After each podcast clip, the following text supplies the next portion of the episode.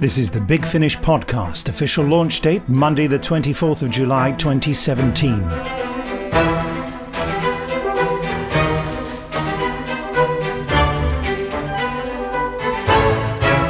Hello, Nick Briggs here. All the usual podcast features are coming up, with Benji Clifford too. But first, if you're a follower of all things Big Finish, you can't have missed the very sad news of the death of Trevor Baxter. We all knew him, of course, as Professor George Litefoot, first appearing in Doctor Who back in 1977 in the talons of Weng Chiang, and then, gloriously, reappearing on audio for our Jago and Litefoot series. I think the best summation of Trevor's career appeared on the rather wonderful Digital Spy website in a piece by Morgan Jeffrey. I'd like to quote that as a fitting summation of Trevor's career. Born November 18th, 1932, Baxter graduated from RADA in 1951. He performed with the RSC, toured Shakespeare in South America, and performed in the US with David Mamet's A Life in the Theatre.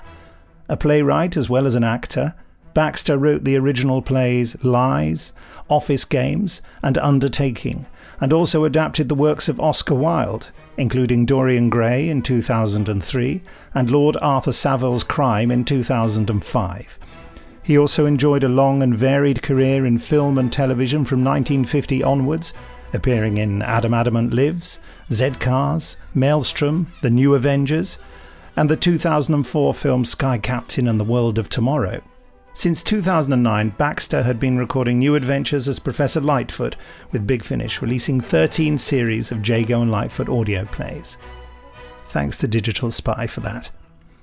Most recently, back in March, Trevor joined his indefatigable co star Christopher Benjamin, Litefoot's trusty friend and companion Henry Gordon Jago, to perform in some special short trips releases, in which Jago and Litefoot encountered the 10th and 11th Doctors.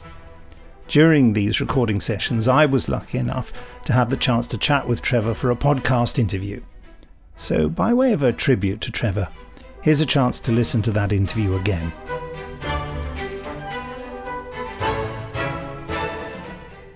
So, uh, Trevor. Yes. Hello. Hello, hello. Yes. Welcome to the Big Finish podcast. Um, I ask three questions in this podcast. Yes. But, you know, hopefully things just expand as Yes. we go along. The first one is totally egotistical on my part. Yeah. And I don't quite remember the answer. Um, maybe you do. When, do you know when we first met? No, I don't. No. Is it? No. Uh, Chris thinks that it, it might have been at a convention in Birmingham. That is very likely. But uh, yeah, I think that's very likely. Yes, that rings a bell. Okay, that's that cleared up. Now, Yeah, exactly. now, now, I presume that you've only ever heard Big Finish wise. You've only ever heard the Jago and Litefoot stories, or do you not listen to them? Oh, yeah, I listen to them every time, yes. Do you? Yes. Well, because uh, one thing, I'm very intrigued. I think they're very well written.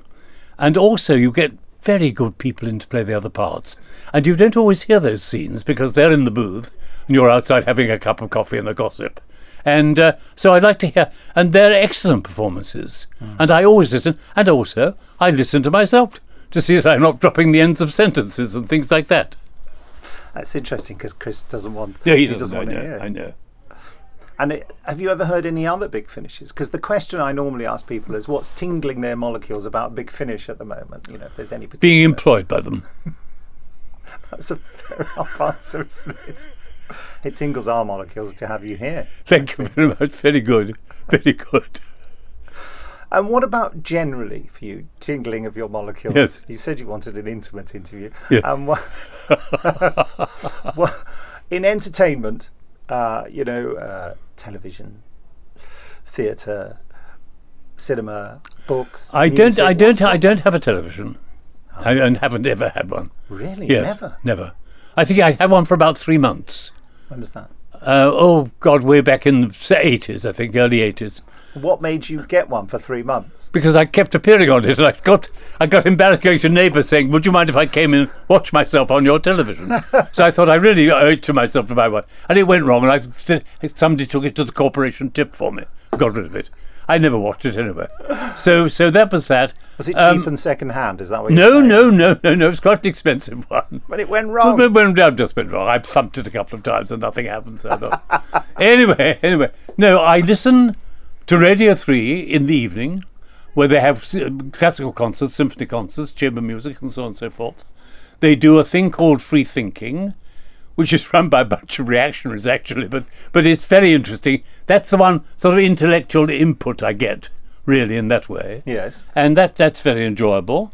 Um, I have a, a iPod which is crammed full of wonderful performances of Mozart operas and and piano sonatas and piano concertos and uh, all all the best of Western music, really, uh, including some modern, some some uh, Stockhausen and so on and so forth, and. Uh, that's that. That's my joy, and of course, reading. I read voraciously and I have a Kindle, which is just a God's gift, because you hear about a, a book reviewed, say, on Night Waves, or Free Thinking as it's called now, and you think, oh, that sounds interesting, and you download it.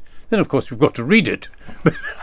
but uh, no, it's it's it's uh, it's uh, the Kindle is a wonderful invention because you don't have to keep lugging books around, Yeah. and in the end, unless you live in a great palace, where do you put them? So it's there. You know, it takes you could have take a thousand books, and mine's got about three hundred on on it, I think, and and and that's wonderful. And I read, and I read variously. I read history. I read good novels. I never read trash. I never listen to trash. I never eat trash, and I and uh, that, that, and I never read trash. I occasionally talk trash. How do you define trash? Something that's not worth having your time. So sometimes you must start things and then think, no, no. Oh, absolutely. Yeah. Oh, yes, yes, no, absolutely, yes, yes. And I'm the same with people. Oh, Oh, yeah. oh, yes. you'll be off in a minute. I I ma- make a lot of value judgments. I trust it doesn't show.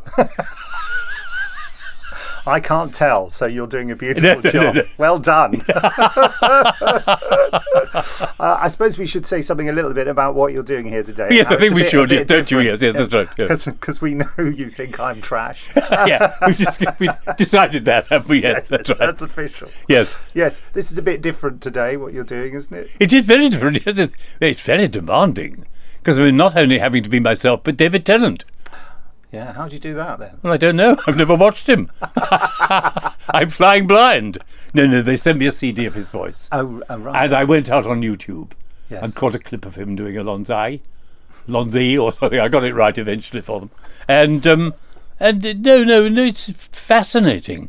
And of course, it's obviously a lot of it is Litefoot, but the challenging thing is being Litefoot doing that other character, and that's been quite difficult. I found, but it's it's it's it's good. It's good.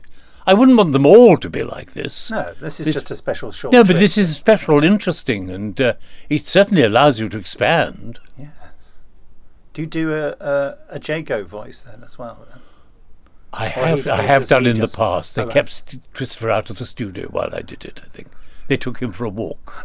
I, it's not true, not true. No, I, uh, uh, not in this. I didn't do him. No. but in one episode, He's there doing it, I suppose. yeah, they, No, he's doing some other doctor or something. Yeah. I see. Okay. Well, that's. Um, and is there anything else that's tingling your molecules generally, like theatre or Um, uh, covered music and books? books, yes. Just no trash, basically. No trash, no, no trash. I, I, I, it's difficult now for me to get to the opera. I used to love going to Covent Garden, to good productions, when the few good productions there were, I would try to get to. Um, ordinary theatre, I have great difficulty walking, and theatres aren't, you know, disabled friendly. I mean, you know, the They're stairs. old buildings, aren't They're old buildings, and you can't expect them to be. And I've seen a lot, and you know, certain things you say goodbye to. I mean, I used to be a great walker. That was my joy. That was my holiday, walking the Pennine Range. But um, obviously not now. But I did it. they? Well, we're very grateful to have you here. Not at all. It's always a joy to come here. I love Big Finish. Oh, but bless you, we love you Oh, thank you very much. without a shadow of a doubt. Yes, Thank you. I'm just going to go and write some trash. my pleasure. Good luck with the trash. Good luck with the trash. Yes, thank you very much. Thank you.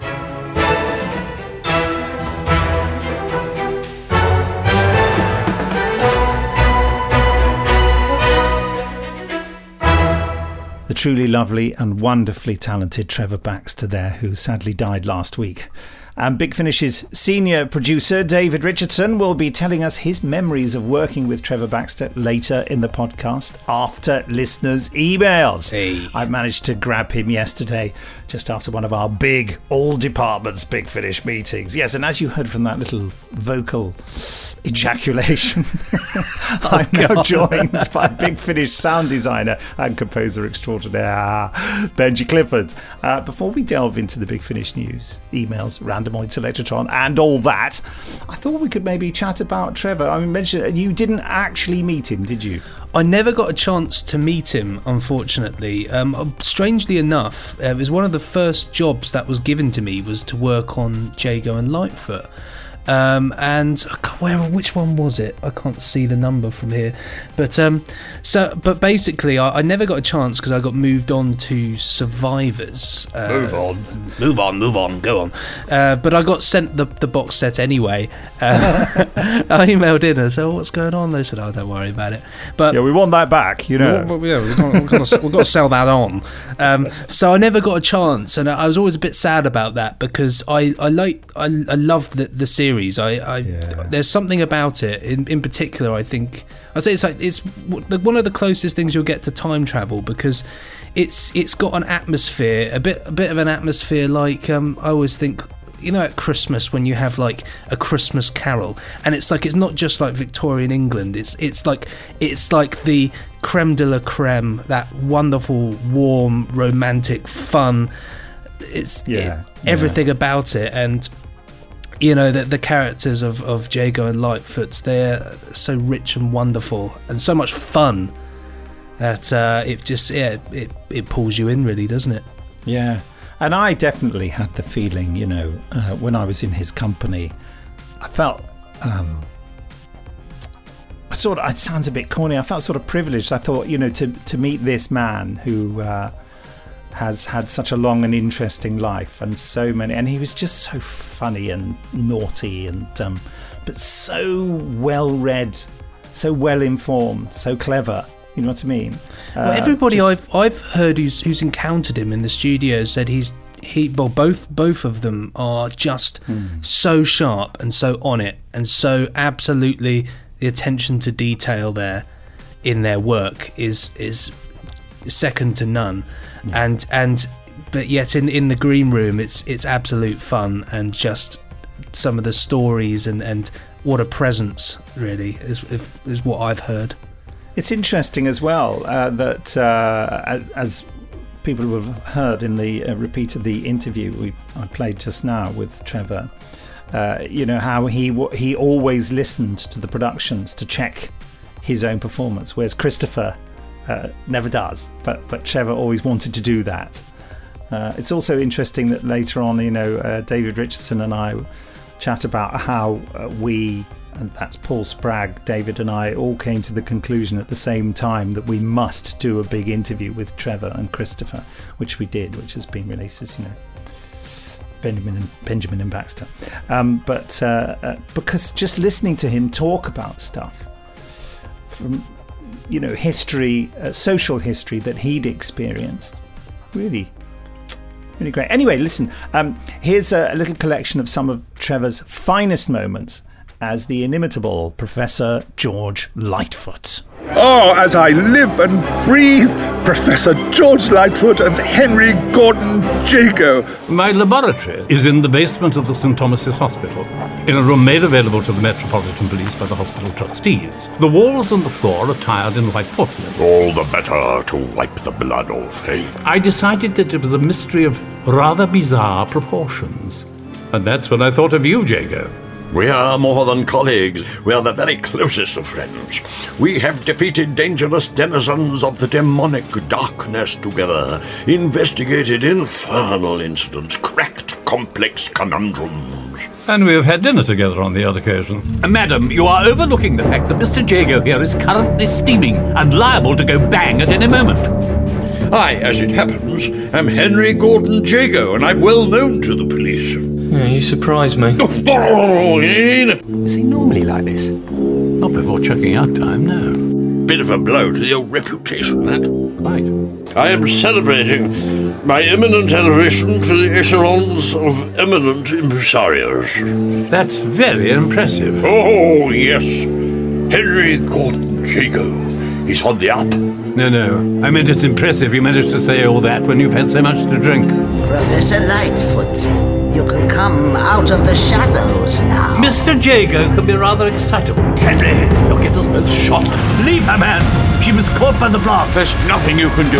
I can get her out of here. Don't be stupid. Last night, Mr. Jago took us to the opera. Ooh, very posh. It was very strange, with much howling and wailing. Although the audience isn't actually supposed to join in. Back, foul fiend! Professor, you just upset it. There, there. Nice women thing. Don't think that's helping, actually, Henry. I don't know what Leela told him, but the cabbie drove us here like his life depended on it. That is what I told him. Well, we didn't really want Virginia. Uh, uh, we wanted. Um, Virginia Water. Be careful. The pages are fragile. yes, all right. But apart from the cinema, less poverty, the National Health Service, women's suffrage, comprehensive education, aviation, heart transplants, and a man on the moon, what else does this decade have going for it? Miniskirts? Whoever your killer is, I think he spent the last month taking the law into his own hands. I see. Like a murderous version of the pugilist. Yes, exactly. When did you two first meet? In the Talons Weng Chiang. Not And not until episode five, wasn't it? First impression of treasure. Trevor. Well, what a treasure. Now, listen, I'm going to tell you what's going to happen now. I'm going to split you up. Oh, good. and I'm going to talk to you individually. And then when that's all over, you'll be coming back together again Right. for a final last hurrah. If he says anything very, very nasty about me in my absence, I want to know. No, I won't. I don't say nasty things to you to your face. Just a reminder that our drama tease in this podcast will be Terrahawks Volume 3. Yes, the first 15 minutes of an episode entitled The Prisoner of Zelda, of course. Absolutely free for you to sample coming up at the end of this very podcast. In the meantime, well, it's the Big Finish News. This is the Big Finish News. And Benji. It was the wonderful flick there of the uh, of the, the wrist as you did that. As absolute. Well, now is the time to prepare. pinch my nose. Several people at conventions have gone, oh, that's how you do that. I did used to put a little effect on it, but I thought, no, no, it's fine, just pinching my nose. I'm sure they do that on aeroplanes. You know, I'm, I'm sure it's part of the fun, isn't it? They say they all get into the meeting room there. Hello, it's Peter the pilot here. I'd just like to inform you. I did have a, a, a pilot once say that. Peter the pilot. Peter the pilot. Peter the pilot here. Um, I like the idea. So, so why did you sign up to uh, to fly for British Airways? Well, I've I've always Wanted to do that down a microphone, really. Oh, me, me, me too. Yeah, me too. Yeah, yeah. That's what Also, we- that, that that technique of speaking slightly too close to the microphone. It becomes a sort sort of. Um,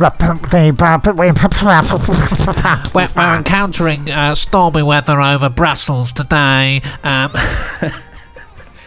too many sprouts. it's a little Brussels joke there for you.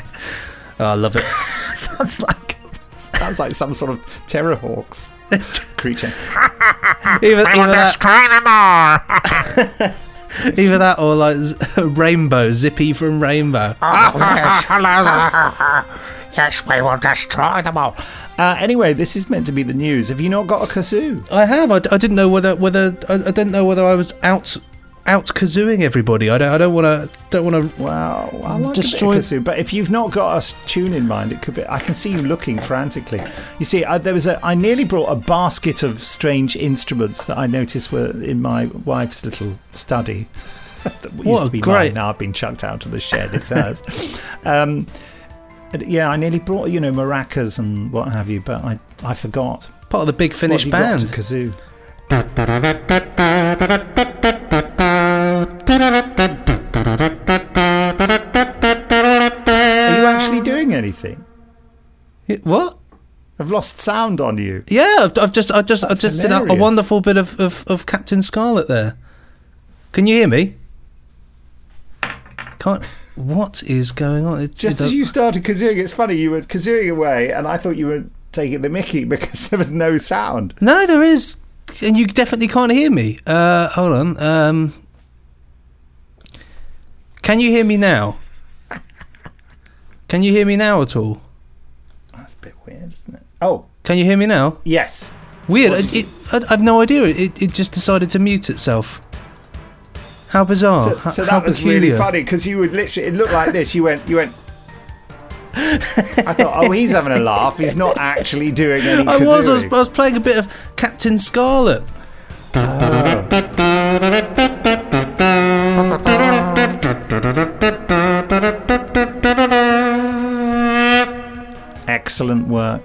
Yeah. I don't know whether I'll edit that or whether it'll be in the Whether podcast twice. Who knows? Chaos, chaos. Anyway, Well, let's uh, let's crack a lack on then. So, in this week's news, uh, we're letting you know what's coming up before the end of this month. So, watch out for two great unabridged audiobooks by Omega Factor creator Jack Gerson.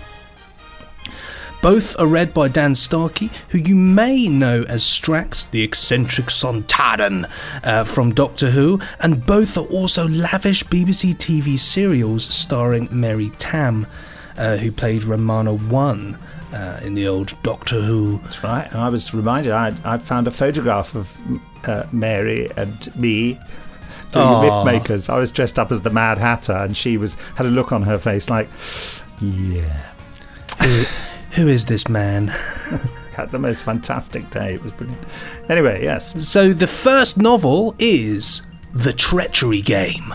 When a mysterious girl murders a British biochemist in France, former British agent Mark Fraser, on holiday nearby, is framed for the murder and forced to go on the run.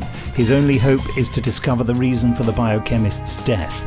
Fraser's search for answers leads him into a web of intrigue, treachery, and murderous mayhem. Behind the killing is the shadow of a horrifying secret, so frightening in its implications that the intelligence agents of three great powers are desperate to obtain it. I actually got chills reading that. That sounds Oh. really. Oh. Yeah. Anyway, here's a clip. The old days were gone. He was Mark Fraser, landowner, possessor of acres in Scotland which he rented out to visitors for shooting and fishing. And he was now on holiday. Of course, there had been the other Mark Fraser, an earlier vintage. There had been the man who worked for the Department, that section of British intelligence that effectively hid its light behind grey stone buildings and seemingly innocent government designations. All that had ended three years ago when he had resigned, painfully, plagued by a conscience which he was not supposed to have. Before that had been the times when Fraser's job led him to kill. The times when he had told himself he was working to save Western civilization. When he was an active patriot, doing what he had to do, was ordered to do in the name of monarch and state. All they had asked, he had done. And then he had come to the realization that he was no more than a paid killer. The second novel is The Assassination Run. The wife of Mark Fraser, a former British agent, disappears while shopping in a remote Highland village, kidnapped by a group of ruthless terrorists. Desperate to rescue his wife, Fraser attempts to unravel a tortuous web of intrigue and violence. His mission takes him to the tourist resorts and remote mountains of southern Spain, where he meets many old acquaintances from MI5 and the KGB. There he learns that to save his wife, he must kill an innocent man. Same again. These are This- great these stories. are great. I was thinking, I was like, yep, these are these are one to listen to straight away. It, sounds, it reminds me a little bit of the, the on one of the Monty Python records for the Holy Grail. It's plucky Reginald Vasteferint as a nuclear scientist in love with mafia boss Conchito Marx. Anyway, here's a clip. Carl smiled to himself. The man had come through customs and immigration under the alert eyes of the Spanish police without being recognized. Only he, Karl Jan Husig, had identified a man whose face should have been known to almost every police department in the world. The small man standing waiting at the center of Malaga airport was Santos Morales, dubbed by the press of the Western world as the Leopard, and wanted for acts of terrorism and murder in 16 countries. Also out this month, which is July, uh, the third and final series of Terrahawks. That's right, Terrahawks Volume 3 comes to a shattering conclusion, with just a bit of hilarity along the way. Here's a ruddy trailer. Coming soon from Big Finish Productions. Is anyone out there? Terrahawks, Series 3 box set. Soon we shall make our final strike to destroy the defenseless Earth. I saw you die, Zelda. So, you lied. I prefer to call it an alternative fact. the best is yet to come, little one. Follow me. Our listeners have just received news that Buckingham Palace has been invaded by, and I don't believe this, aliens. With the once reliable Terrahawks out of the game, there was nothing to stop them. Find a new Ninestein, or my superiors are gonna pull the plug. It'll be the end of the Terrahawks. It's a numbers game now. Three clones left. Terrahawks, stay on this channel. This is an emergency. The weapon has been delivered. My gun has drooped and I cannot get it up. Tell me something I don't know, lad. Long time no see. They won this time. And I'll get them. Ladies and gentlemen, I do believe that the Terrahawks have saved the day. The Terrahawks are back and listen to the crowd Big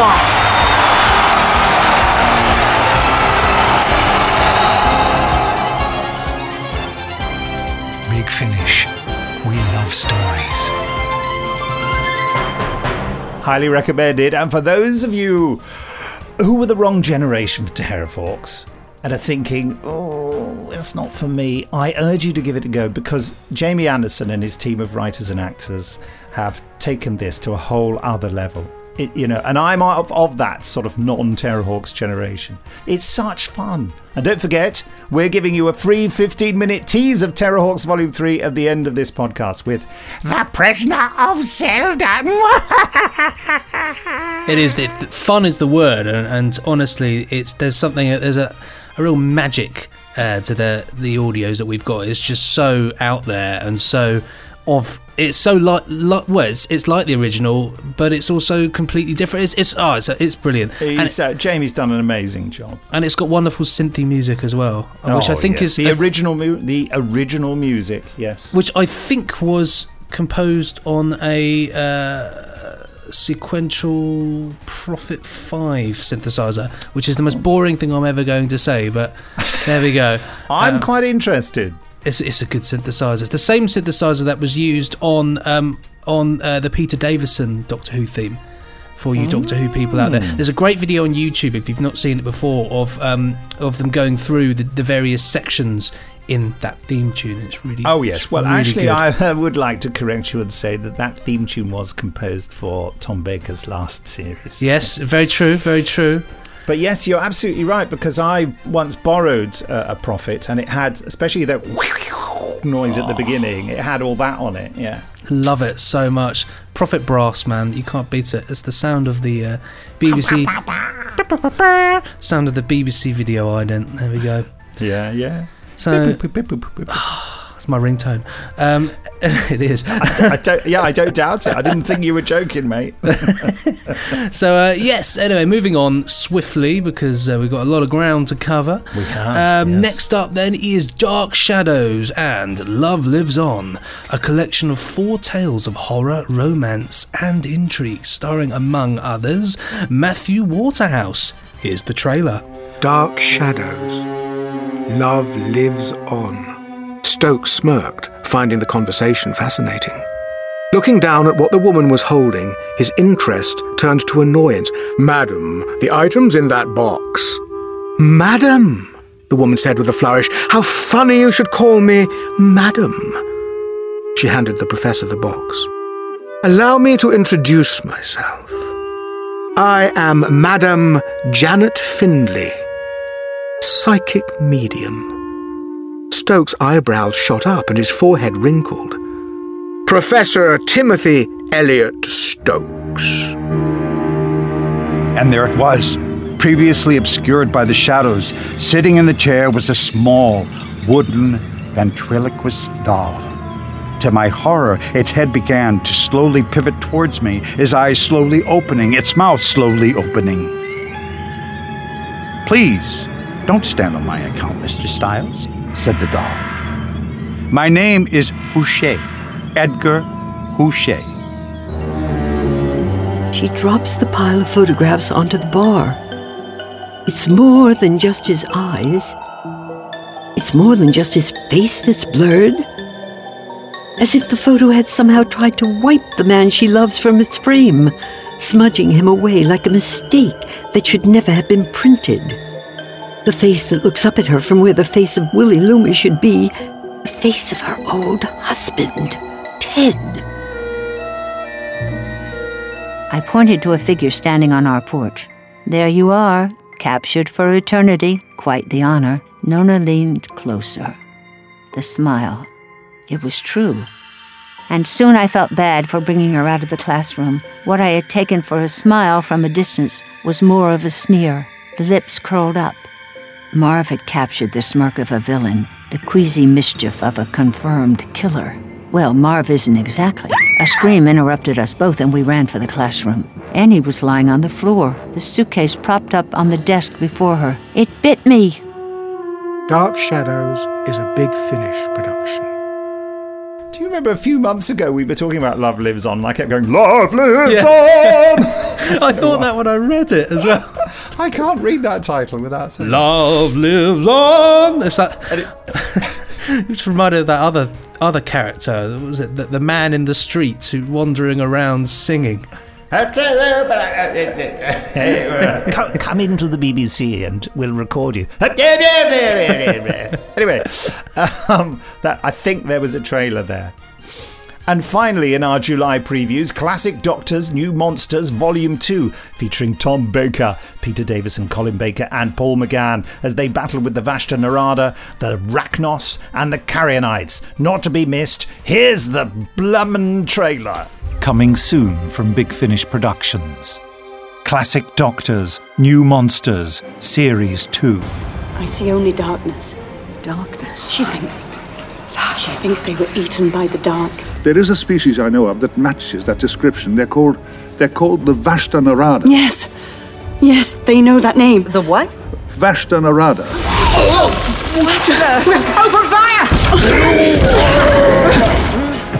Is anyone still alive out there? I, I picked up your distress call, and I promise I mean no harm. Of yours was foolish. There is still no sign. So you keep saying. Doctor? Guest! No! No! Get away from me! Empress, I am warning you. Warn away, my little man. Consider this a taste of what's to come. Thou shalt not suffer a witch to live. What? You're surely not going to. You three have answered guilty to the charge of Creeman acceptance. We are, after all, witches. What's happening? They're glowing. What was and yet shall be. I and my mother set free. Well, there's someone here, a Time Lord, calls himself a doctor? I can handle the doctor myself. All the emergency systems that should kick in have been locked off in these sections. We're isolated from the main hub. Turn around, very slowly. What's that behind you on the glass? It is my shadow. Cast by what? The glass! If the Vashta Nerada are past the primary and secondary shielding. They're almost here. There's something on the other side. It's like they're trying to get in. Big Finish. We love stories.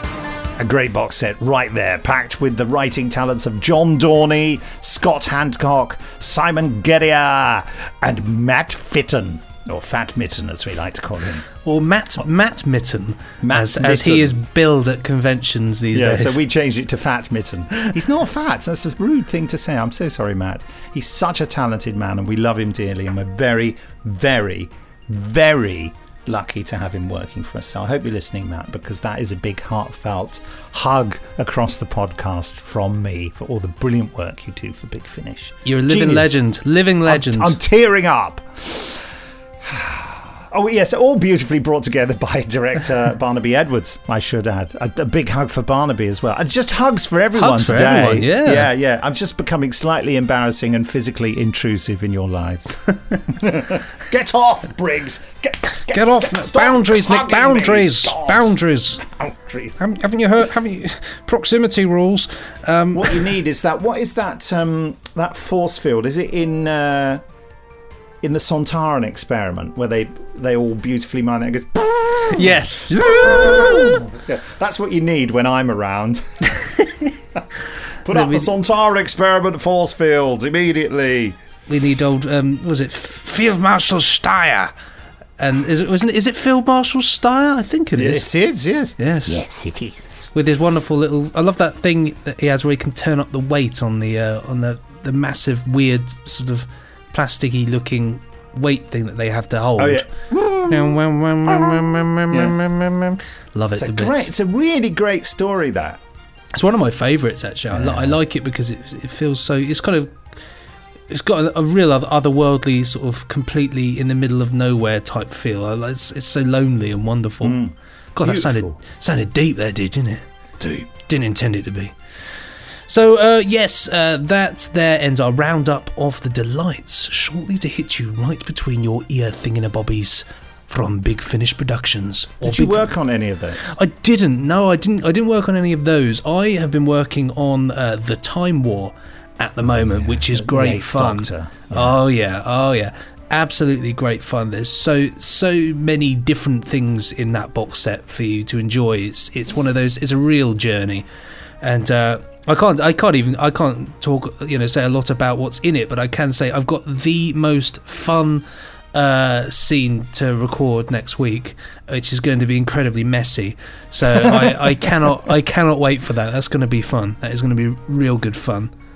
Well, thanks for that insight, Benji. Uh, just a bit of podcast news for you now. Uh, we're much indebted to Karen Parks, who works for us during a lot of our studio sessions, looking after the cast and conducting the interviews for the much loved CD extras that go with almost every Big Finish release. Probably every Big Finish release. I don't know. Probably. Probably, yeah. Uh, Karen very kindly agreed to do some podcast interviews for us. And so in the coming weeks, expect guest star interviews with Matthew Waterhouse, Sarah Sutton, Janet Fielding, Peter Davison, and Jan Chappell. That's Cally from Blake 7 if you were stuck in a Doctor Who mode there. It's great stuff. Should take us nicely through the summer, I think. Don't you? That's that's a wonderful lineup there, isn't it? You can't get The brilliant, the brilliant thing about them is that she asked them all when did they meet me. well, she didn't ask Jan Chappell, but she should have done. I don't think she thought that I'd ever met Jan, which I did. I did a Mythmakers with her years ago, uh, and not one of them remembered when they'd met me. That's probably a good thing, isn't it? Because because surely you've always been in in their mind. You've always been there since the dawn of time. Yeah, yeah. Well, that's what uh, I think. Mark Gatiss said something similar to that last week, didn't he? Um, funnily enough, the one who comes up with, who seems to be very certain about when he met me was Matthew Waterhouse, and I have no idea when I met him. so that's, that's that's a sort of tit for tat thing, isn't it? He he pretended that we were both very young at the time, and I'm sure that's not true. I don't think I met him until some convention in the 1990s. He said we were both lads at the time, but. We were at least 40, I would Dunno, uh, say. st- I'd, I'd say you're still lads now. Wow, Matthew's doing some fantastic stuff for us. He is indeed. He is He's indeed. been in studio just recently. Well, of course, that's why Karen got to interview him. I'll shut up talking now. Well, on that on that rather fun little uh, note there, then uh, I'm I'm calling I'm calling a close to this uh, news uh, article here today. So that's the end of that. I'm going to um, what's what's it called? A gavel? A gavel? Yes, a gavel. A gavel. Yes. So Yeah, yeah. I'm going to use this set of pliers here as a gavel. There we go.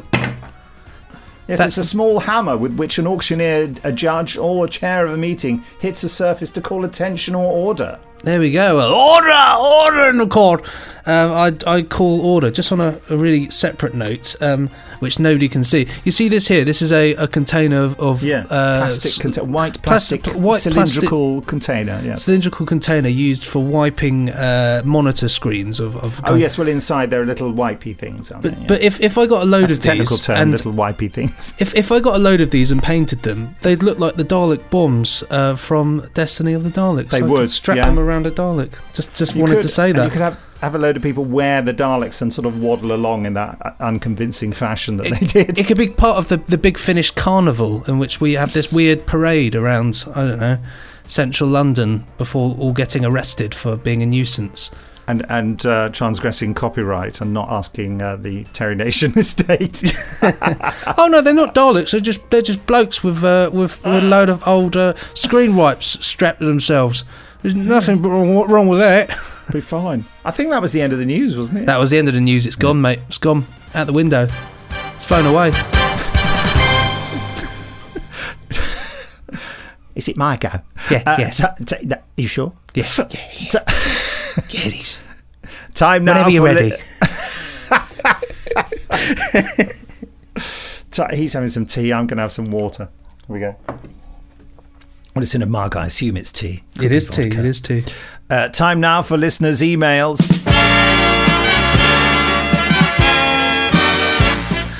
Ah, emails. Need I say more? Just the mere uttering of that word sends an ecstasy of delight or something like that. Well, it just, just makes me rather happy, really, I suppose. uh, so remember, don't forget to email us at podcast at bigfinish.com. That's pod, C A S T, at bigfinish.com. Uh, and as usual, we've had more emails than we could possibly shake a sonic screwdriver at. I've got my sonic somewhere. I think it's on top of my DVD shelf, but if, if Just it was pretend it's audio. No if- one will know. Yeah, I can just. That was a Brilliant, ter- terrible attempt. So here's our mega pick of a great bunch in this uh, specially extended edition of listeners' emails. I know a lot of people out there love listening to the emails, and so yeah, hopefully we've got uh, a, a fair, a fairly large Well, yeah. selection for you. I mean, the today. person who remains nameless who complained about all our tangents did also complain that there weren't enough emails. I thought, right. I think, although, I think although he stopped listening, um, you know, for anyone else who loves emails, here, here, here comes the mother load. Indeed, I mean, uh, uh, just just on a, a note here, I always I always worry that we we do tangent too much, but at the same time, I think like, well, that's what the podcast is, isn't it? It's kind of it's it's a One huge tangent. It's it's a place for a bit of a bit. It's a place for a bit of a laugh, and I'm sorry if people people don't. Doctor, that, look, it's know. a tangent. Look, no! Stop, don't Stop, move. don't move. we know, but yeah. So I apologise if you don't like the tangents, um, but yeah, don't know We're what stuck, to say. We're stuck in a tangent. We we enjoy it. We we enjoy it.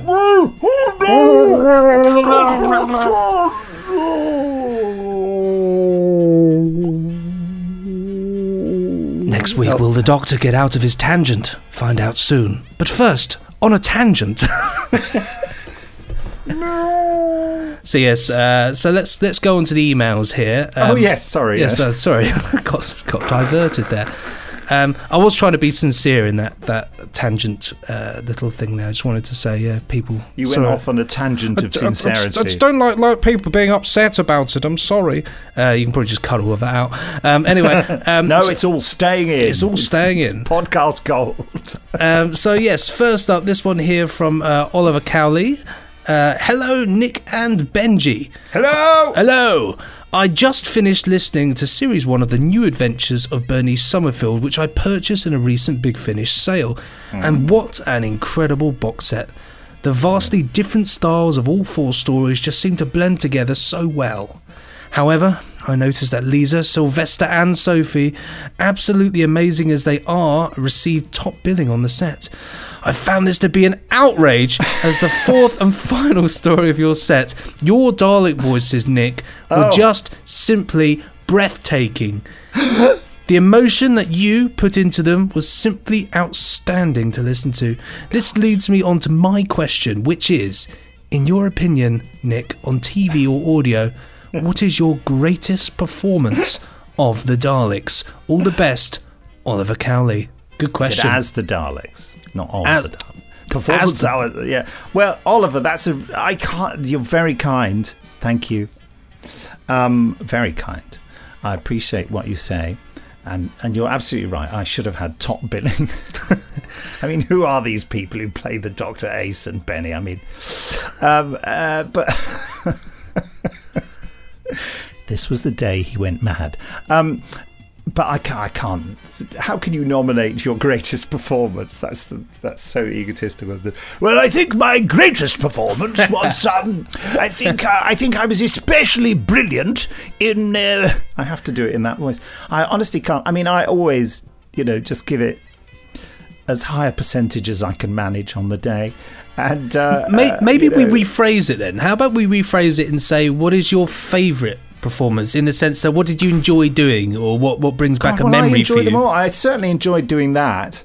I got a funny feeling I wasn't actually present with the rest of them when I did the uh, the New Adventures of Bernice Summerfield, the first box set of those. Uh, I think I recorded them later, you know, uh, up in my bedroom here, up in the loft conversion. Um, oh, that was my stomach. Uh, I'm going out for lunch with my wife today, so hopefully that uh, rumbling will be quenched. I don't know whether you quench a rumbling. You can quench a rumbling. You can. You And now on BBC One, quench a rumbling. Uh, that's daytime TV right there. So That I really can't. is. I really can't decide. I mean, there are all sorts of highlights of my Daleks. You know that I've enjoyed so much.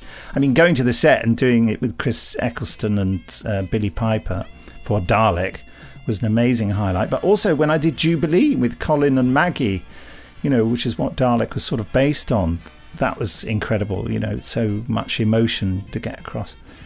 And uh, you know, I'm just repeating myself. And I, but I love doing all the classic Dalek stuff as well. You know, all the uh, the humans will be exterminated. Have you? You know, we played the trailer for the Third Doctor Adventures Volume Three last week, and there's some sort of classic style, Jon Pertwee, you know, Roy Skelton Daleks in that. I enjoyed doing that. I can't. I, I'm just rambling. Just I, rambling. I tell you one thing that uh, I will say is that working on the Time War at the moment, which obviously features the Daleks, one of the things that I really enjoy is going through and searching through all of the because you get sent a, all all the recorded lines in one they call it a project which is like one big file.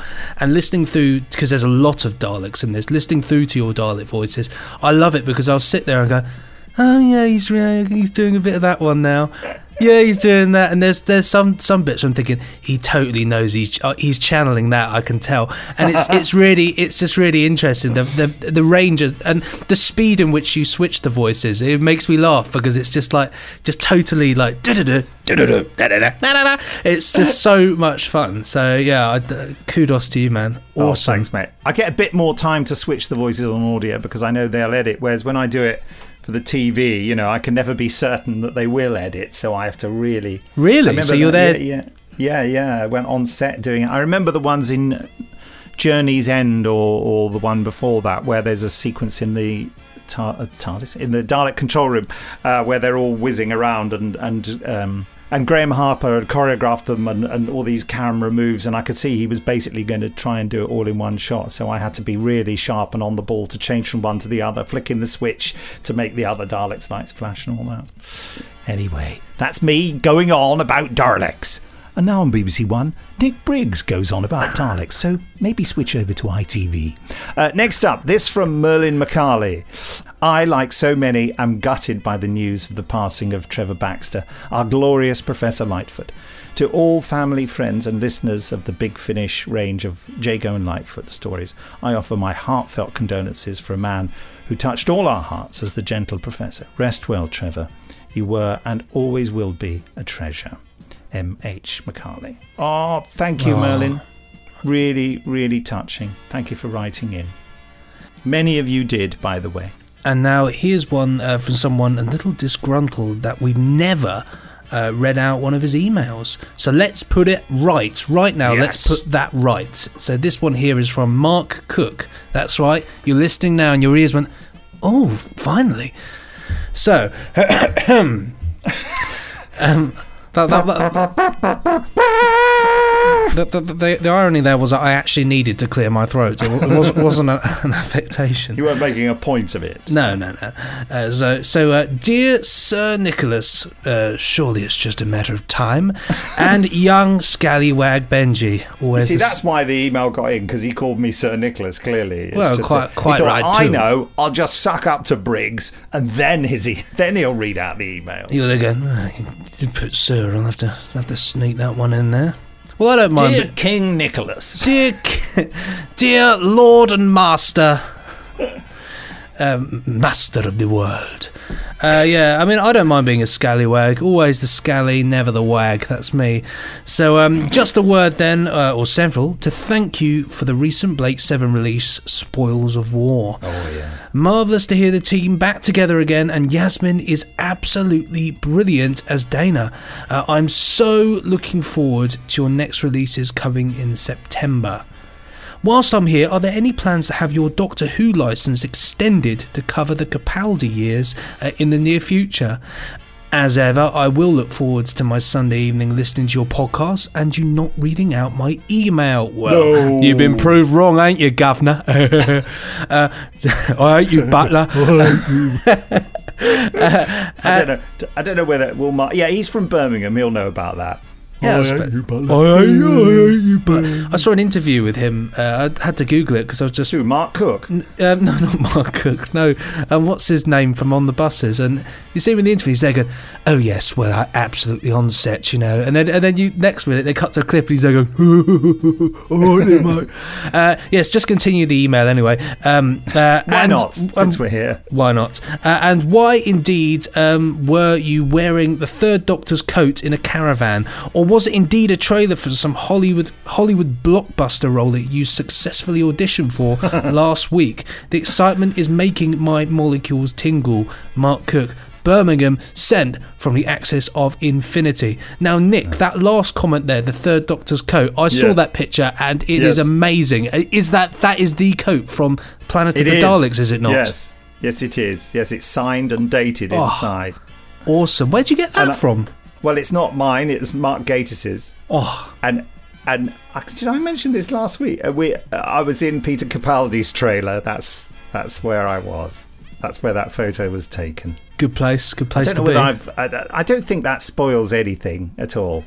No. I just can't believe that Mark's got the Planet of the Daleks coat. I'm sorry. He, well, he said he never does things like that. He got it at an auction. He said he never normally does, but he, he was just possessed of madness and, and got it. Anyway, he just brought it along to show Peter. That's all. It's just a bit of a lark on the last day. We were having a Amazing, bit of a lark. Yeah. Why and why not? Why not?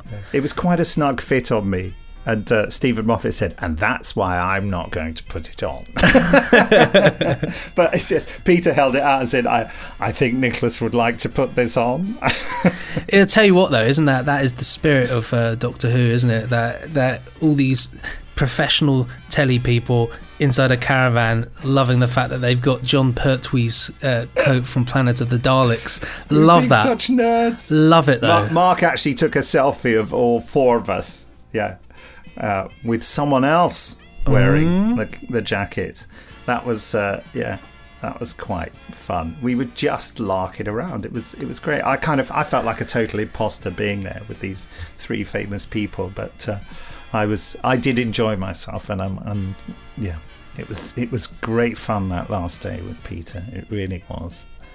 Uh, he was so lovely. Anyway, I can say no more. I probably said too much as it is. Anyway, oh So- by the way, when I did the po- that pose, because the first photo Mark took of me, I'm just giggling like an idiot.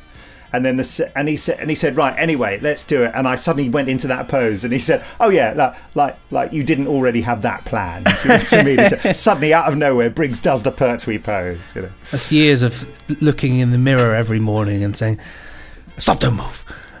exactly So we've also got that question up a little bit in the email there about the Doctor Who license uh, being Oh yeah, extended. yeah. Well, I mean, you know, uh, Peter Capaldi. Why would we not plan to do that? I mean, uh, no firm news or anything, but I mean, we'd be bonkers not to try and and coax Peter to come and do some Big Finish audios. You know, Uh, as you can tell, we've had limited success doing that with uh, new series Doctors, if I can put it like that. Um, but I, I, you know, hope springs eternal. Just imagine. All you have to do is you just have to say to him, "Oh yeah, by the way, Peter, we've got this this story plan with you and uh, Wester from Planet of the Daleks. How'd you fancy it? It's, it's part of the the huge box set, uh, the the Wester Chronicles." And he'll say, "Yeah, I'm in. I'm totally in." I, I think he's more likely to go for Bellal because I have we have talked about Death to the Daleks when he told me that he thought that episode one and Death to the Daleks was the the best Doctor Who first episode. Anyway, and now this from Daniel Stru, STR full stop. Hmm. Hello, Nick and Bj- BJ. Good enough. For I me. saw, I, I saw Nick's Pertwee jacket picture today. That was on Facebook. Yes, we've already got into that. And your wish is my command because I said, look, we're recording the podcast tomorrow. Anyone fancy emailing in? Not that a load of people hadn't already, but I just thought, you know, maybe give you all a tickle. Uh, it saddened me deeply to hear the death of Trevor. I never met him, but as a listener, you inevitably bond to the cast and the characters of stories. Uh, so the subject line above, which was I still love you, is quite true, and he will be deeply missed. But he will live on in our hearts and in your audio dramas.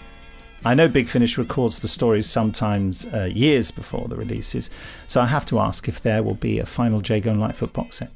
I have a few more questions I would like to ask, but I will save them for the next email because of the sad news. Daniel. Thanks, Daniel. Uh, all the Jago and Litefoot material we've made is now out. Um, uh, have you caught up with their two outings with the Fourth Doctor and the Jago and Litefoot Strax box set, though? I don't know. Uh, if you're just doing the Jago and Litefoot uh, box sets. But anyway, the, yeah. Thanks very much for that, Daniel. Yeah, thank you very much. Uh, next one up here is, is uh, a very short one from Alf Hughes, uh, which starts sent from my Windows 10 phone. It's all, it's all higgledy piggledy. It's back to front, this email. Um, I know a lot of fans are requesting this, so I will ask when can we have another Big Finish Day? Yours, Alf. The answer is that although there are no Big Finish days as such planned, we will again be working in tandem with the Doctor Who Appreciation Society for Capitol 3 next April.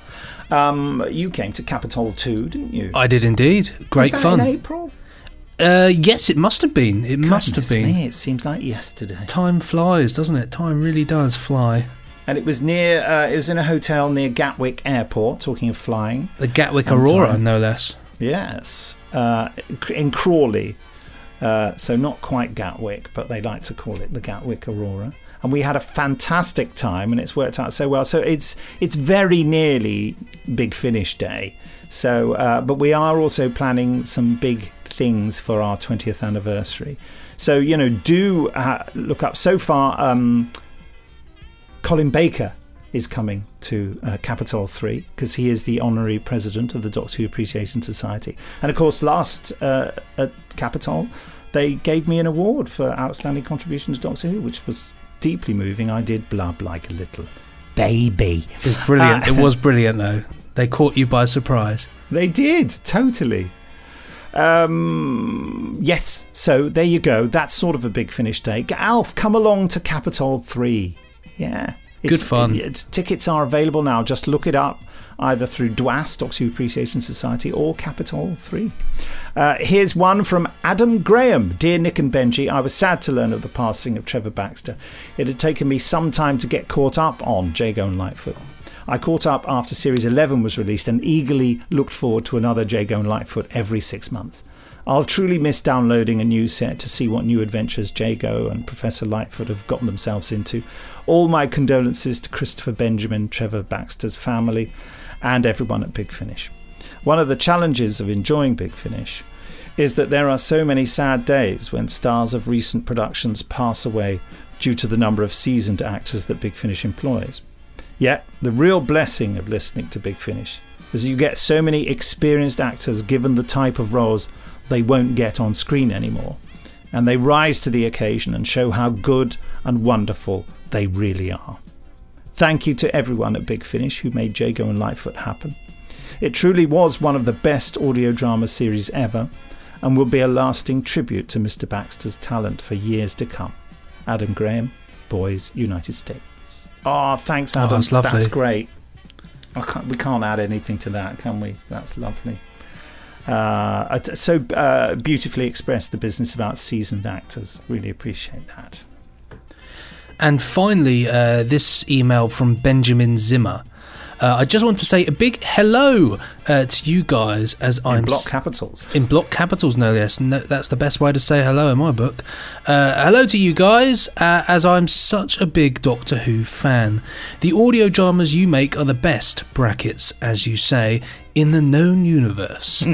now, I did send you an email before, but you didn't read. But hey, Oh. you know, it was a really long email. Uh, that was his words, not mine. Uh, I don't read the emails. Well, I do, but I don't. Well, you know the idea. You don't uh, read them in advance. I don't know, no, no. Uh, but first, I wanted to ask this dying question, and it's concerning one of my favourite doctors, the Eighth Doctor (brackets Paul McGann). Uh, apart from the short trips or the Time War box set (brackets) and the classic Doctor's New Monsters box. Apart from the aqueduct, apart from education. Oh, don't forget the roads. Well, the roads, yeah. Well, And- and the wine. Yeah, yeah, Public, the wine. public sanitation. What? have the Romans ever done for us? Um, so uh, basically, apart from the short trips, the Time War box set, the classic Doctor New Monsters box set, is there anything else planned for the Eighth Doctor in the future? Any more short trips or box set series, or possibly single releases? But in related news, uh, I have just ordered the first uh, box set volume of Doctor Who Dark Eyes. Uh, I'm very hyped up right now to listen to it, but I guess it's the end of this ruddy email. Thank you for everything, Ben Z. P.S. Uh, this is for Nick. Hope to hear you in Dark Eyes as the Mark III travel machine (brackets aka the Daleks). Ah, Ben Zimmer entering into the spirit of the podcast there. You said Z, not Z. Oh. you American. Um, uh, well, you know, Have you my- taken leave of your senses, man? For pity's sake. How could you? How could you? Preposterous blithering. Well. I'm, I'm sorry to say, uh, Benjamin, that uh, you won't be hearing Nick in uh, Dark Eyes um, because uh, I've actually sent you the uh, new uh, re edited copy, which replaces all of Nick's Dalek voices um, with the sound of this set of pliers doing this. um, so, yeah, I'm sorry. It's just. Yeah, it's shame, you know, it's just the way it goes sometimes. It's only fair. Only fair. Uh, you are catching up with Dark Eyes quite late, aren't you, Ben Zed? Yeah. But anyway, yes, you will hear me, as I'm sure you know. Um, yeah, I- but it is quite funny you say. Apart from these three other huge things, where's where's Paul McGann? Well, yeah, there will be uh, a follow up to Doom Coalition, which was the follow up to Dark Eyes. Yeah, there will be another set of uh, four box set adventures, uh, the title of which hasn't been released yet, but it's very exciting, and I've seen storylines, and it's all going to be brilliant. Um, yeah, uh, the companions from Doom Coalition will continue into that box set. But if you if Yeah, you're if you're currently at, at Dark Eyes, then uh, you've you've actually got presumably you've not listened to everything backwards. Um, you've got uh, an, an awful lot of stuff to get through. So um, fear not. I'd say that your your Paul McGann fix uh, will certainly last a while longer yet. And if you are listening to everything backwards, here's a special message for you. Anyway, uh, that's all we've got time for. Thank you to everybody uh, that's emailed in today. Uh, and join us next time for more great emails from you, our truly great listeners. Uh, and so, without further ado, I'm going to take all of those emails. Um, put Yeah, them in this invisible box which I'm holding Oh, here. it's wow, really, I can re- see it. Yeah, Oh, no, I can't. Oh. Well, you, well, you can, but you can't. I mean, it's one of those. I feel like I can see You it. feel, you know, it's it's it's more of a, you know, it's a metaphorical box here. That's as sort of good as uh, Ian Marter's mime for the force barrier in the Sontaran experiment. I love my trailer thought now because I'm just thinking about doing that. Um, yeah, so I'm going to put them in this. Do you know what? I'm going to put them in this box and just chuck them over my shoulder. Yeah. They're gone now. Short and Uh, we've got we've got too much ground to get through. Um, so yeah, take us away, Nick. Time now to hear from Big Finish senior producer David Richardson giving us his thoughts on the brilliant Professor Litefoot himself, Trevor Baxter. David Richardson, hello. Hello, Nick. Oh, that was a door slamming. Um, listen, uh, I've no need to remind you that it was you who came to me with the whole idea of doing Jago Litefoot in the Companion Chronicles. Do you know, that's not quite true. It was Jason. Was he really? I it didn't was know that. Jason's idea to do um, a one off Companion Chronicle with Christopher and Trevor. Um, and they came in and they hadn't seen each other since they'd recorded The Talons of Weng Chiang. And they just hit it off immediately. I mean, it, was, it was amazing to see these two people come back together. And it was like not a single day had passed. The, the, just the chemistry reignited. Um, and from that moment on, it was just obvious we had to do full cast drama with them. So that's why it happened. It was just down to the fact that they were so brilliant, but just the chemistry was so strong. Um, what's your first memory of, of meeting Trevor in particular? Gosh, I don't know if I've got a first memory. I mean, the, the, I've spent so many days with them actually that um, the memories become a bit jumbled up. I mean, I remember that when they came in to do Mahogany Murderers, I suggested to Trevor that we should watch a bit of Talons of Weng Chiang. I had the DVD, and uh, I remember him saying, "Oh no, no, no, no, no, we don't need to see it again. It's fine. We remember." Um, but we did actually pop it on, and we watched some of the behind-the-scenes stuff. And there's a lovely little outtake of them getting in the dumb waiter, you know, when they pull themselves Yes, up. yeah. And we were having a good old howl over that because it was hysterical because they, they they were laughing on screen and they were laughing watching it again. So I mean, that's that's all we watched of Talons of Weng Chiang Something you've mentioned is, is the laughter you shared. Yeah, it, it never stopped. Um, I, I, I just can't describe how vibrant Trevor was actually. I mean, he, he wasn't well. He wasn't well from the moment he came in to do Talons of Wayne, um, Talon, the Mahogany Murderers. Um, it, you know, we, we knew he wasn't well then. Um, but he had, he was very well looked after by his doctors. Um, and because of that, he started to get quite a lot better um, and was having treatments all throughout the years. Um, but I have to say, despite that, despite he, the fact that he, his health wasn't great, I never heard him complain. Um, he was just in his element, being in the studio, surrounded by people, joking and laughing all of the time. Um, I did. Rec- I, I used to record the studio sessions as as just little, uh, just recordings of it raw. So we'd have all the bits in between the takes, um, and it was just non-stop. It's just every between every single take, Christopher and Trevor were just taking the mickey out of each other all of the time, and they they they had this little competition to see who could be the person who wasn't late, because generally one of them would be late because they came in cabs, um, and. Uh, it, it, it, because of the, the traffic, one of them would inevitably be late. And just their reactions as they came through the door. I mean, if one of them was late, the other one would give them hell. um, I remember a lovely line from Trevor, actually, because I remember one of the other actors said to him, Oh, so you get a cab, do you? And his response to that was, Darling, it was either that or a hearse. Which might seem poor taste saying that now, but it, it was just, you know, he did, it was always with such good humour. He would laugh about everything. Um, I was saying the other day, actually, when the news was announced of his death, um, it trended on Twitter, which meant that he was one of the top 10 things being discussed on social media in the country. Um, and he would have howled about that. I could just imagine in the green room, he would be saying to Christopher, Look, look, I was not.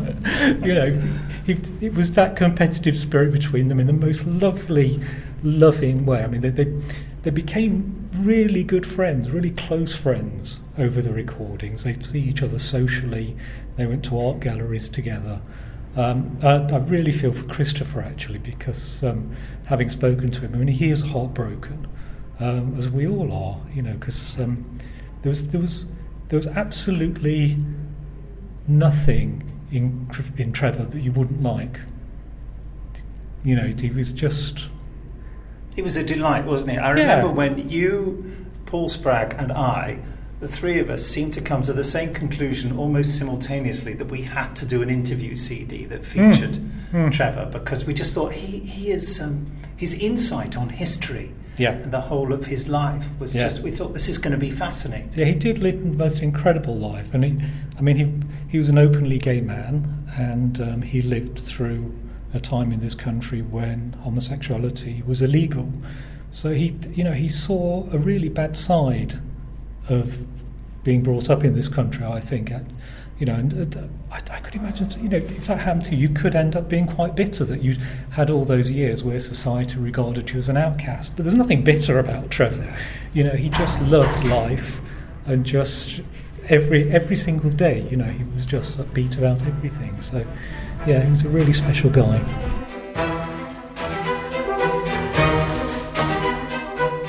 Huge thanks to David there for taking the time to chat on the record when, like all of us, he's still feeling pre- pretty raw about the loss of Trevor. Yeah. Uh, yeah. Right then, uh, Mr. Clifford, I believe you might have the Randomoid Selectortron lurking about your person. I do indeed. Yes, I've stashed it in my in the heel of my shoe in true uh, Goldfinger style.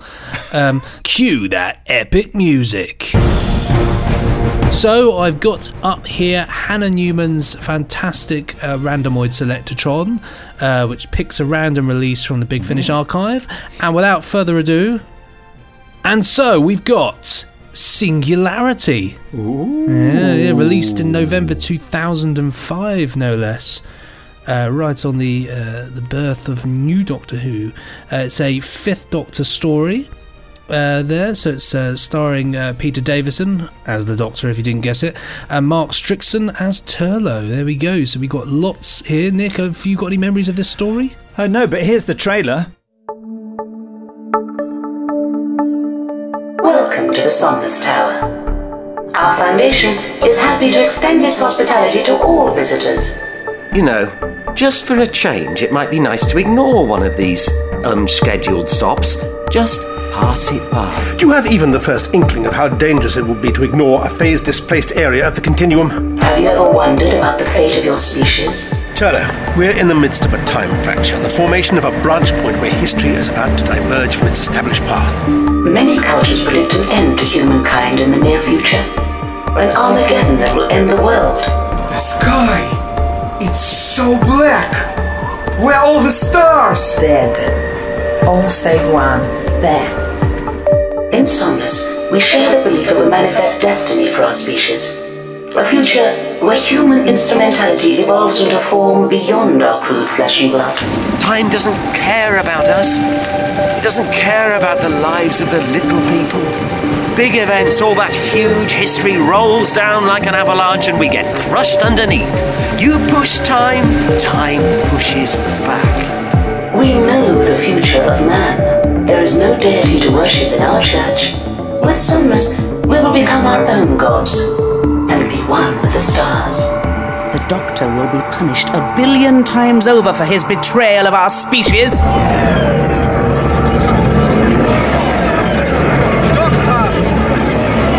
But they have a plan, and it will unmake everything it touches. And humans will become gods, and all of history will shatter like glass.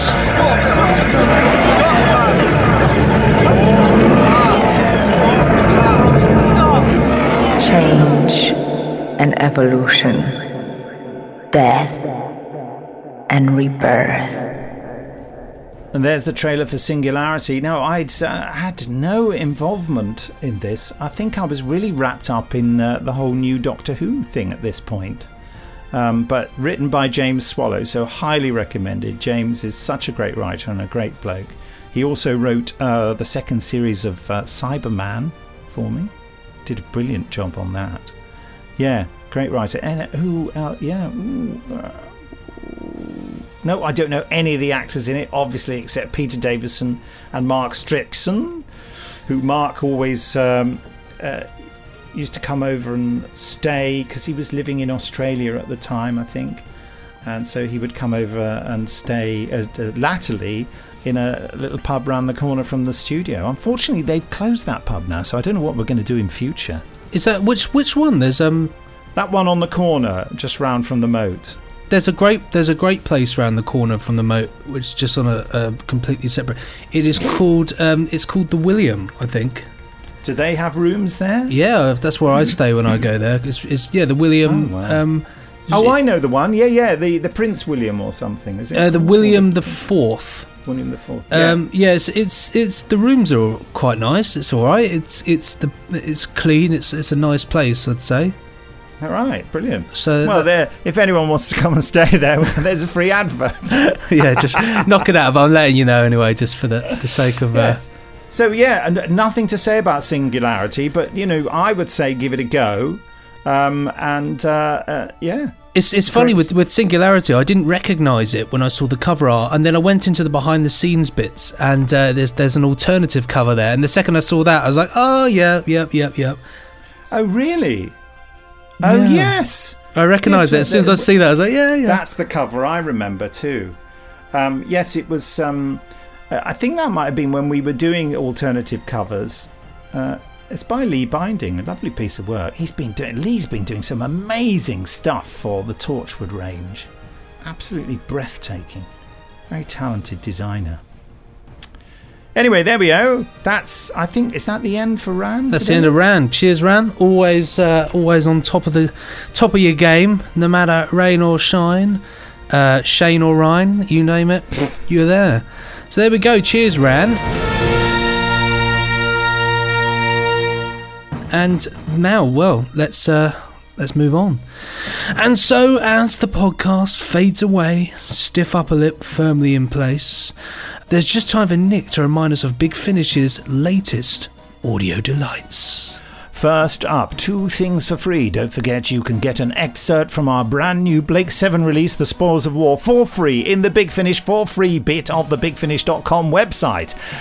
And there you will also find the free, free, free, free, free episode of the Sylvester McCoy 7th Doctor Ace and Mel story, The High Price of Parking, which is wonderful. The full story is also out, so if you'd like uh, the sample episode, you can buy the lot on CD or download. But of course, if you buy the CD, you get the download for free. Also available, H.G. Wells, The Island of Dr. Moreau, Ronald Pickup and John Heffernan in Ken Bentley's dramatisation. The Fourth Doctor Adventures, The Movellan Grave, Tom Baker, Lalla Ward, and well, Movellans, yes. Doctor Who Short Trips, Flashpoint, starring Lucy Miller herself, Sheridan Smith. Ianto Jones is back in Torchwood, The Office of Never Was. We gave you the first 15 minutes of it for free in the last podcast. Go back and have a listen if you like. And of course, the full box set of Blake's 7, The Spoils of War, starring Paul Darrow and the gang, is out there for you to purchase. You can't miss it! And there you have it. And that's it right there, guys. Now, I'm off this weekend to. Uh, I just thought I'd put this in there because it's funny.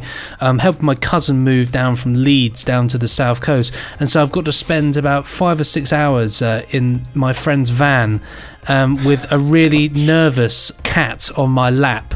Oh, that's Um, yeah. going to be nice It's- for all sorts of reasons. It's going to be in the in a box, obviously, but um, Right. but yeah, so nailed down. nailed nailed down, of course. Uh, so yes, if any of you are out and about and you you hear a screeching cat uh, whilst a van drives past, and maybe a man inside going, "Oh God!" Um, probably me. Uh, so yeah, and for uh, anyone uh, worried about animal welfare issues, the box won't really be nailed down. no, it won't. It'll actually be sitting rather comfortably strapped down to a very comfortable seat inside the wonderfully comfortable um, uh, Volkswagen um, van. So there we have it. Um, and now it is time, ladies and gentlemen, for our 15 minute drama tease. Yes, the first 15 minutes of The Prisoner of Zelda from, Te- from Terrahawks Volume 3 for your audio delectation. And so, it's bye from us and. Hey, bye! Here it comes right now. Stay on this channel.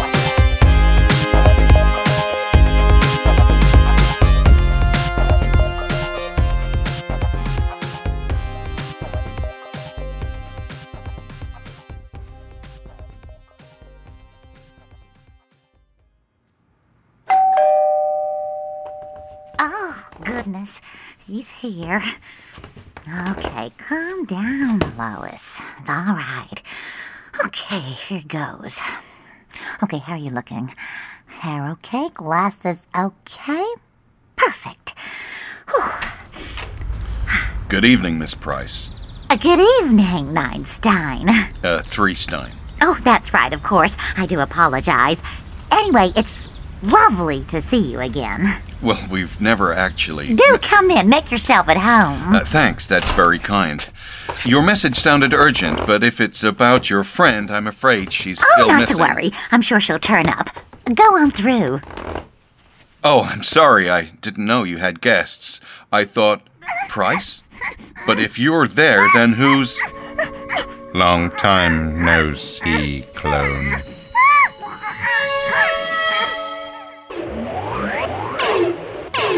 Terrahawks, stay on this channel. This is an emergency.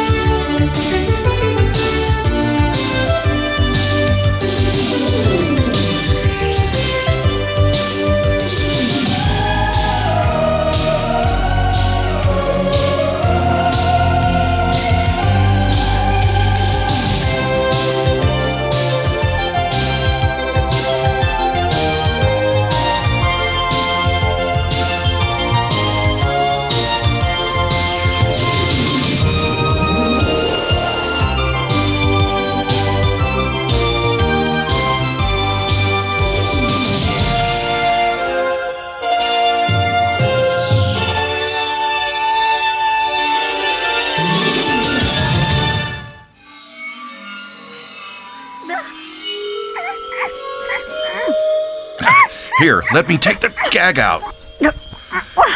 Take off the mask, Moid. Oh my god! What's. That's.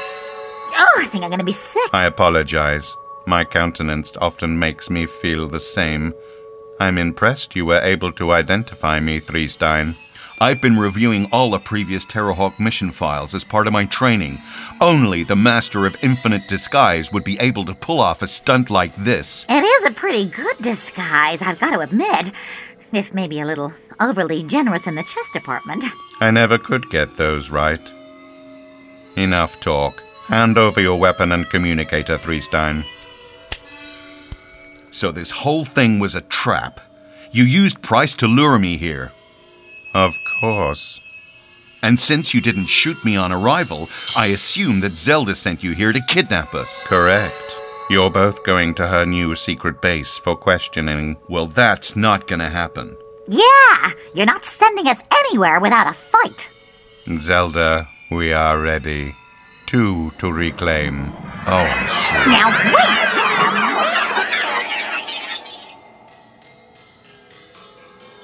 Now for phase two. Are you finished already, sir? uh, that's right, Hudson. I'm all done here. Can you take me back to Hawk Nest? Certainly, sir. I shall be outside the apartment building in 30 seconds. Thanks, Hudson. Thanks very much.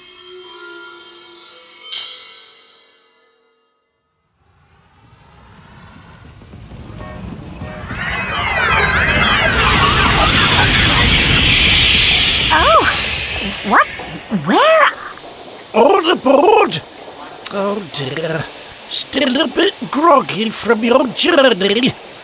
Let me help you up. Thanks, I. Oh, oh, oh. Another dreamboat? You humans are so shallow. You, clone, help her aboard. Then we can be on our way. All right.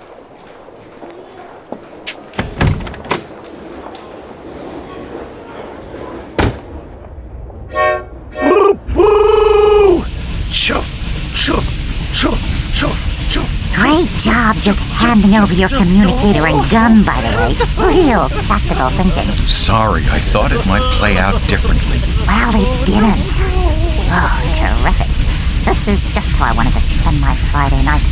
We're nearly at the end of the tunnel. Leading where exactly? Oh!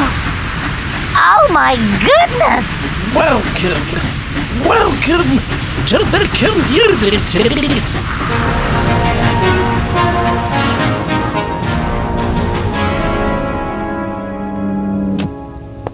Tiger, welcome home. Mary, It is so good to see you again. Well, it's good to see you too. How did it go with Price? Oh, fine, fine. In fact, she's given me some new orders. High Command have detected unusual activity in the South Pacific. They've pinpointed the source, a small island right here, one that doesn't appear on any charts. So? They can't ascertain specific numbers, but orbital scans are registering both human and alien life signs. We're to proceed at once to investigate. Well, that's not much to go on. And why did Price need to see you in person to give you that information? Seems rather odd that she'd. Well, we'd better get moving right away. I'm calling a 10. Uh, 1050. No, Tiger. I think you'd better let me take the controls. Launching Battlehawk is quite complicated. Wait until you've finished your flight training. Oh, of course. Sorry. Don't worry. You've done an admirable job of stepping into the role. I have? Yes. No need to be so modest. Right. Let's go.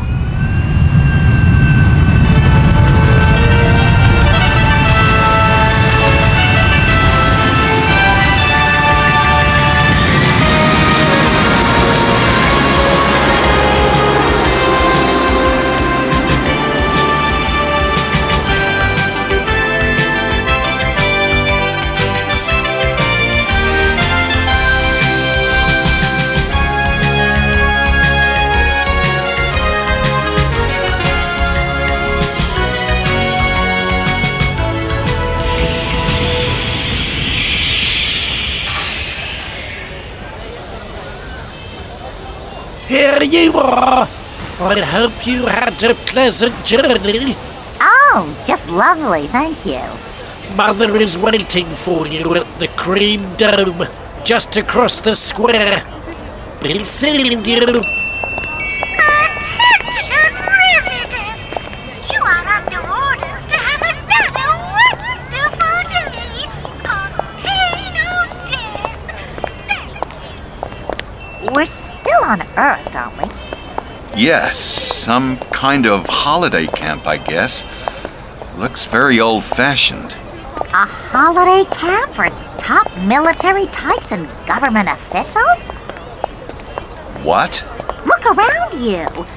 That right there is General Barrett, commander of the World Army Air Force. And oh, over by the swimming pool, is that the CNC of the World Intelligence Network? Sam. something? You're right. Now that you mention it, I do recognize some of the others. Hey, hey, man. Like, great to see you, yeah? Stew Dapples, not you as well. Yeah, me as well, man. Hey, totally cool, yeah? Like, there was an ad for this place, you know, didn't you see it? I mean, I saw it in my local paper, yeah? A mother was like, Stuart, you need an holiday. Because, like, you know, she's totally thinks I should be out there getting a holiday because I'm working so hard, man. Now that I've got my newfound pop career, man. Hey. So you came here voluntarily. You're not a prisoner? Prisoner? Don't be ridiculous, man. This is nothing like that. It's like a beautiful, wonderful, like, community, man, yeah? Yeah, well, except the food. Oh, the food. Like, the food is like prison sh- slop, yeah? Anyway. I gotta go, man. Uh, playing this old dude at chess and I'm late, yeah? So, be seeing you, man. This is insane. What in Spacefire is going I on? don't believe it. Jane? Who's that? Jane Allen, NASA press officer. You know, the one I reported missing. Hey, uh, Janie! Oh, hello, dear. I'm sorry. Do I know you? It's me, Lois. Lois Price. Oh, no, dear. No names here, only letters. You're L. Look at your recognition disc. I'm. Oh, who put this badge on me? And When? Ugh, Why are you all here, Jane? Not Jane. Jay. Oh, why? To help Z, of course. Z? Yes, Auntie Z. She gives us a nice break, and in return, we tell her anything she wants to know.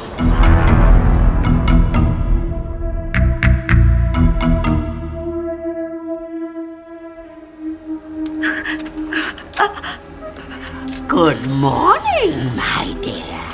I trust you've had a good night's sleep, ready to spend another day doing our most vital work. Please, not again. I can't keep this up. All those minds, all those voices. It's too much. I'm begging you, please, no more. Enough! It's your own fault for coming to this miserable planet. Oh, but I'm, I'm very grateful you did.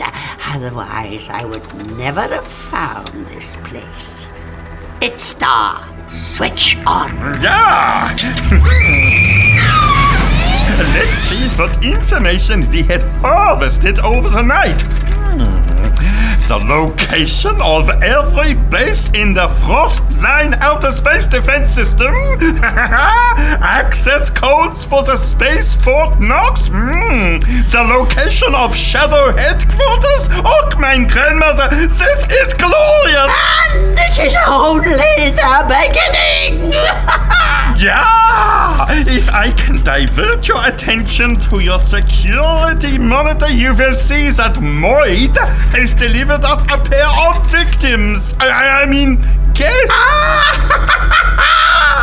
yes, indeed, most enterprising. Get them here at once.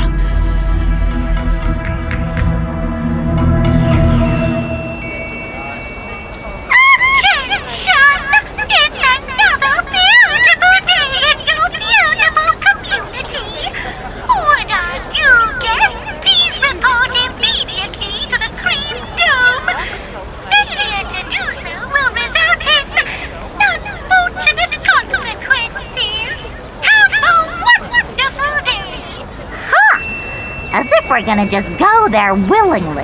Uh, actually, we are. What?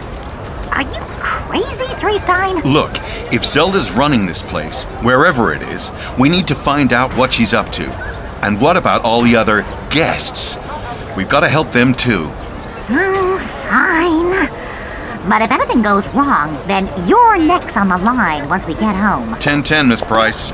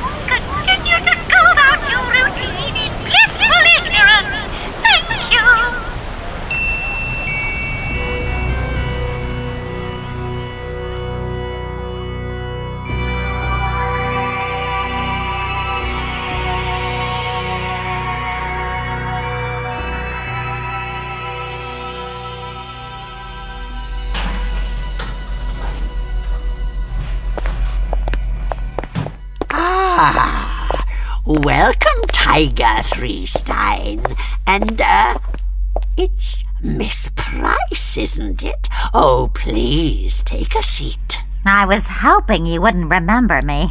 Of course I remember you. My supposed ally on Earth. How's that been going, by the way? Oh, yeah. yeah. What's going on, Zelda? What's it all about? The whole retro town and the train and everything. I'm afraid I couldn't tell you why things here are the way they are. I didn't design the place. I merely came to occupy it. As for what it is, it appears to be an intelligence gathering facility, and one I have taken full advantage of. We've amassed a great deal of information in a very short space of time. But none of the people I saw up there would ever help you voluntarily. True. We've merely introduced them to a rather marvelous technological breakthrough. Attaching one of these neuristas to the back of a subject's neck allows